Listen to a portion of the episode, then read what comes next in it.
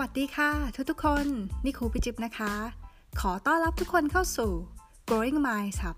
ที่ที่จะแบ่งปันความรู้นอกห้องเรียน เพื่อทุกคนได้เติบโตทางความคิดและพัฒนาศักยภาพตัวเองในทุกๆวัน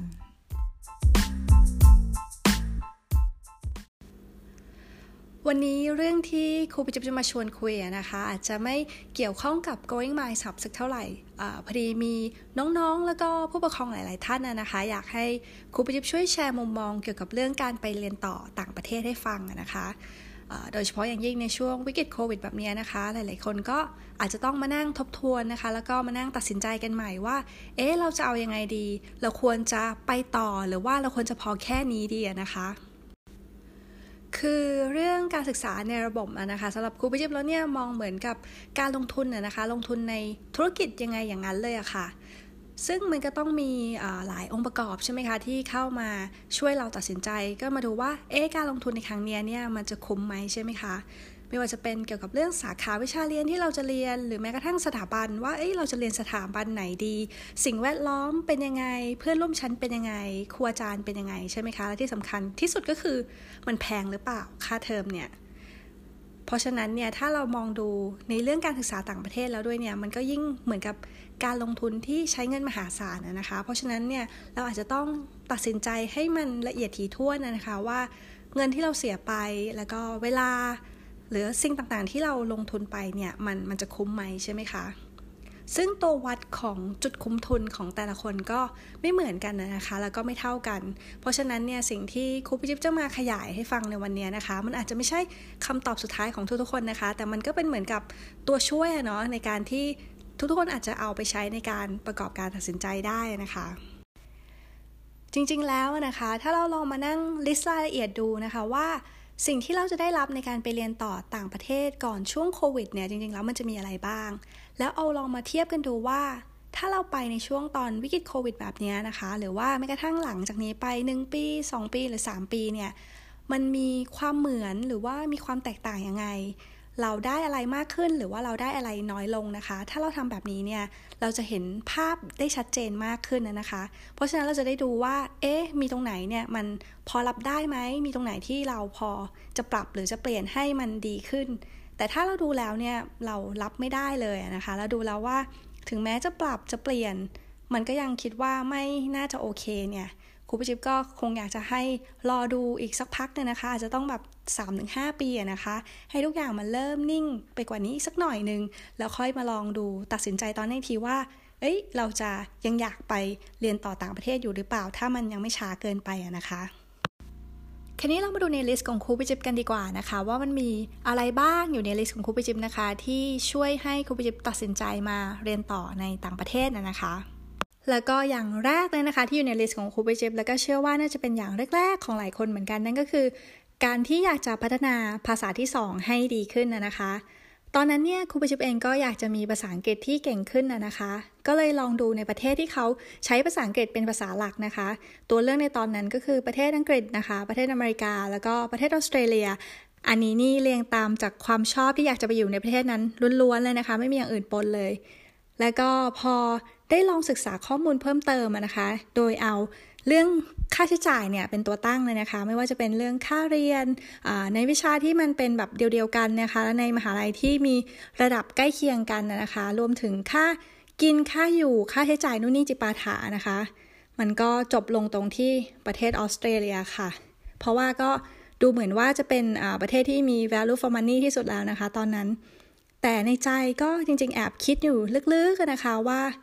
สำเนียงออสซี่เนี่ยมันไม่น่ารักเท่ากับสำเนียงอังกฤษอะเนาะแล้วก็มันไม่ชิคชิคคูคูเท่ากับสำเนียงอเมริกันอะนะคะ ดูออกจะเหมือนกับแปลกๆแปลงๆซะด้วยซ้ำในความรู้สึกตอนนั้นนะนะคะ แต่พอเอามา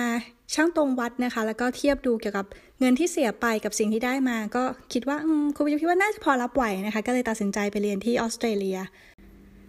แต่ตอนนี้นะคะครูพี่จิ๊บต้องขอบอกเลยนะคะว่า ได้หลงรักในความแปลกของสำเนียง Aussie ไปเป็นที่เรียบร้อยแล้วค่ะ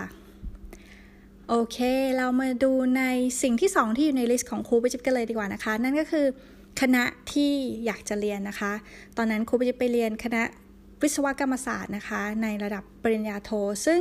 ตอนนั้นเองเนี่ยก็ไม่มี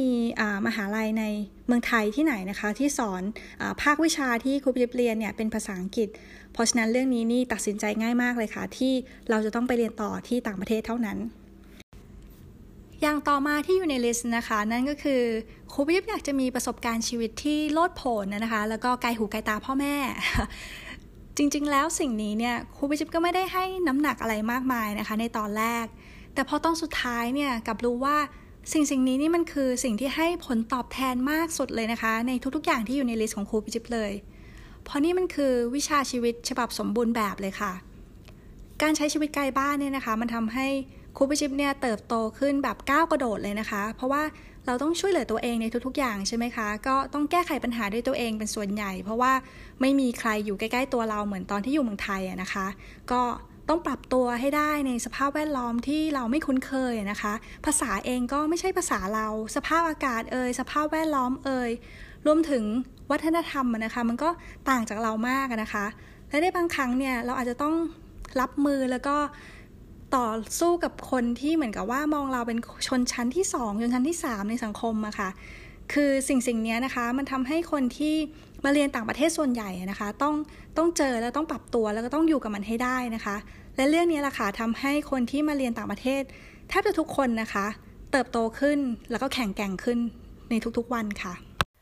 แล้วก็อีกสิ่งหนึ่งนะคะที่อยู่ใน list ของครูพี่จิ๊บนั่นก็คือครูพี่จิ๊บอยากได้ประสบการณ์การทำงานในต่างประเทศนะคะ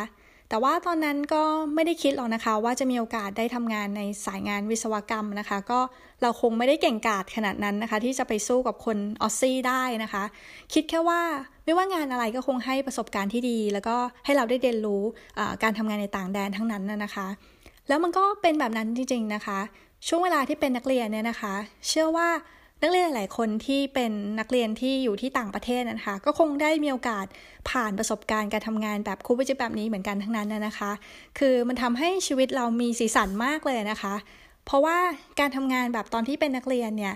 มันก็เป็นอะไรที่เป็นช่วงเวลาชีวิตหนึ่งนะคะ ที่ครูบิบเชื่อว่า คงไม่ได้มีโอกาสที่จะได้ทำอะไรแบบนี้นะคะ ที่เมืองไทย ไม่ว่าจะเป็นการทำงานแบบแจกใบปลิวนะคะ หรือว่าทำงานในร้านอาหารไทย ตั้งแต่ล้างจานทำในครัวนะคะ ออกมาทำเป็นเด็กเสิร์ฟหรือว่าจะเป็นแคชเชียร์อะไรอย่างเงี้ยนะคะ พอเริ่มมีความสามารถแก่กล้าขึ้นนะคะ ก็อาจจะย้ายไปทำในร้านคาเฟ่ฝรั่งนะคะ เป็นมือแซนด์วิชบ้าง เป็นมือสลัดบ้าง แล้วก็ดีหน่อยก็อาจจะเลื่อนขึ้นมาเป็นบาริสต้าอะไรอย่างเงี้ยนะคะ หรือถ้าเบื่อการทำงานในร้านอาหารหรือในคาเฟ่เนี่ย ก็อาจจะออกมาเป็นเด็กขับรถส่ง home delivery อะไรอย่างเงี้ยนะคะ หรือว่าแม้กระทั่งขายอาหารทะเลในตลาดปลาหรือว่าขายผักผลไม้ในตลาดผักสดอะไรอย่างเงี้ยนะคะ ซึ่งครูปจิบก็ขอบอกเลยนะคะว่าในทุกอย่างที่พูดมาทั้งหมดเนี่ยครูปจิบเคยทำมาหมดแล้วทุกอย่างนะคะ หรือว่าอาจจะมีมากกว่าที่เล่ามาตรงนี้ด้วยซ้ำนะคะ สิ่งที่ได้มาทั้งหมดในการทำงานแบบนี้นะคะ มันทำให้ครูปจิบรู้สึกว่าเราเองเนี่ยได้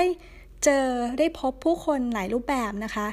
มีความหลากหลายในทั้งพื้นฐาน ความรู้ความคิด อุปนิสัยนะคะ มีทั้งดีแล้วก็ไม่ดี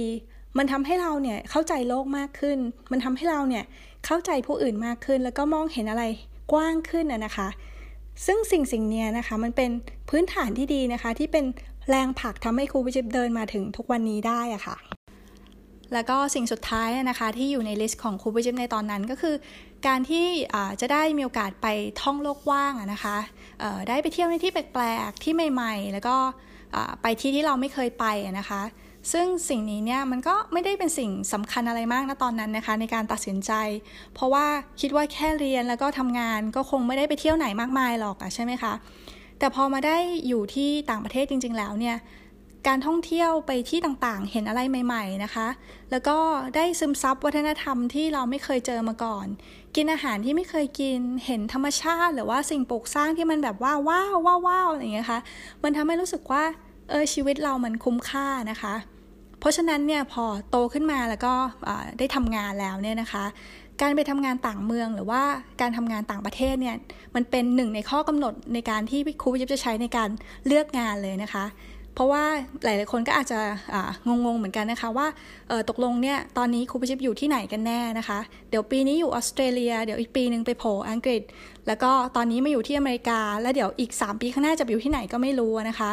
ก็คือสิ่งนี้มันกลายเป็นส่วนหนึ่งในการทำให้ชีวิตมันมีคุณค่าไปเรียบร้อยแล้วนะคะ เพราะฉะนั้นเนี่ยในเมื่อเราเลือกได้เราก็ต้องเลือกกันหน่อยอะคะ่ะ จริงไหมคะพอฟังกันมาถึงตรงนี้นะคะ ก็คงจะพอเห็นภาพกันแล้วนะคะว่า ลิสต์ที่ครูจะมีในช่วงก่อนโควิดเนี่ยเราอาจจะไม่ได้ร้อยเปอร์เซ็นต์แบบนี้อีกแล้วในช่วงโควิดแบบนี้หรือแม้กระทั่งอีกสองสามปีข้างหน้าก็ตามนะคะ เพราะฉะนั้นเราอาจจะต้องมานั่งทบทวนดูอีกทีว่า สิ่งที่เราได้มากับสิ่งที่เราเสียไปเนี่ยมันจะคุ้มค่าพอหรือเปล่ากับการที่เราจะมาศึกษาต่อต่างประเทศนะคะ คือถ้าทุกคนได้ติดตามข่าวก็คงจะพอรู้ว่าตอนนี้เนี่ยการศึกษาในต่างประเทศนะคะ ไม่ว่าจะเป็นระดับ high school college หรือว่ามหาลัยก็ตามเนี่ย เขากำลังจะปรับเปลี่ยนรูปแบบการสอนนะคะ ในวิชาที่ไม่มีแลบนะคะ ให้เป็นออนไลน์ร้อยเปอร์เซ็นต์เลย เพื่อป้องกันความเสี่ยงจากโควิดนะคะซึ่งครูพี่จิ๊บคิดว่าตัวแปรนี้เนี่ยเป็นตัวแปรสำคัญมากเลยนะคะ ในการตัดสินใจในการมาเรียนต่อต่างประเทศของเรา ถ้าคิดกันแบบว่าแย่สุด ๆ เลยนะคะ ในวิชาที่เราอยากเรียนในมหาลัยในฝันของเราเนี่ยเปลี่ยนเป็นออนไลน์แบบร้อยเปอร์เซ็นต์เลยเนี่ย เรายังอยากจะเรียนที่นั่นอยู่ไหมนะคะ คือในหลาย ๆ ประเทศนะคะ เขาจะไม่มีการออกวีซ่านักเรียนให้กับนักเรียนที่เรียนในระบบออนไลน์แบบร้อยเปอร์เซ็นต์นะคะ เพราะฉะนั้นหมายความว่า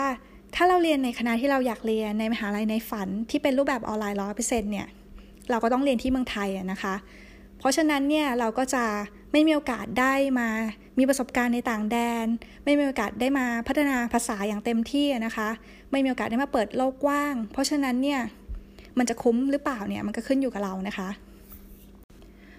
แต่ถ้าเราคิดว่าประสบการณ์ชีวิตเป็นเรื่องสำคัญนะคะ การที่ได้มีโอกาสมา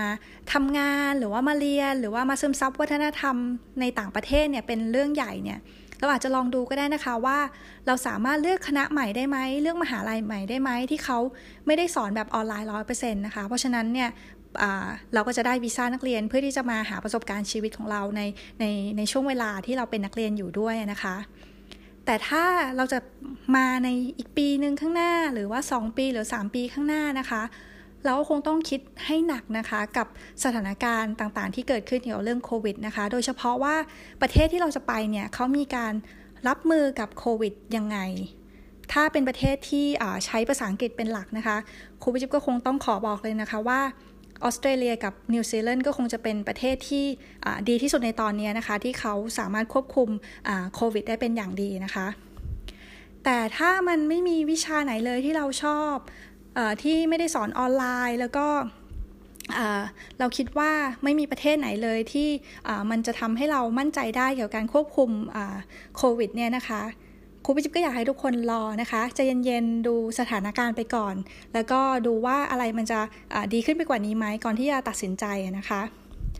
อย่างเหตุการณ์ที่ครูพิจิตเจอที่อเมริกาเนี่ยนะคะ ก็เห็นด้วยตาตัวเองเลยนะคะว่าคนเอเชียเนี่ยนะคะถูกทำร้ายที่ซูเปอร์มาร์เก็ตนะคะ ทั้งๆที่เขาไม่ได้ทำอะไรเลยครูพิจิตเองเนี่ยก็วิ่งขึ้นรถแทบจะไม่ทันเลยนะคะ สถานการณ์ที่อเมริกาตอนนี้เนี่ยจริง ๆแล้ว มันไม่ใช่แค่ โรคโควิดนะคะที่รุมเร้า คือการเหยียดชนชาติ โดยเฉพาะคนที่หน้าตาเอเชียนขาวๆคล้ายคนจีนเนี่ยนะคะมันมันเพิ่มความรุนแรงขึ้นทุกวันนะคะ คือเดินออกไปไหนข้างนอกเนี่ยมันไม่ได้กลัวแต่ติดโรคอย่างเดียวนะคะ ก็ต้องกลัวด้วยว่าใครจะมาทำร้ายเราหรือเปล่า เพราะว่าเขาเองเนี่ยก็แยกไม่ออกนะคะว่าเราคนไทยหรือเปล่านะคะ ยังไงก็ตามนะคะ ครูพิจิบก็อยากจะเป็นกำลังใจให้ทุกๆคนนะคะ แล้วก็ขอให้ทุกคนมีโอกาสได้มาศึกษาต่อต่างประเทศอย่างที่ทุกๆ คนตั้งใจไว้นะคะ ถ้าใครมีประสบการณ์เรียนที่ต่างประเทศที่อยากจะแชร์กัน หรือว่ามีเหตุการณ์เขย่าวขวัญในช่วงโควิด ที่เมืองนอกอยากจะแบ่งปันก็ทิ้งไว้ที่คอมเมนต์ด้านล่างได้เลยนะคะ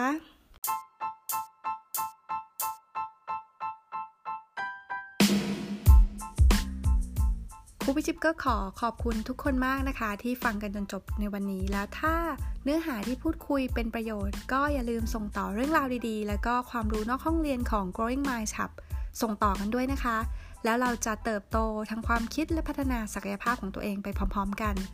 ก่อนจากกันก็ฝากกดไลค์กดแชร์กด subscribe แล้วก็กดกระดิ่งแจ้งเตือน เพื่อเป็นกำลังใจให้ครูพิจิบด้วยนะคะ ขอบคุณค่ะ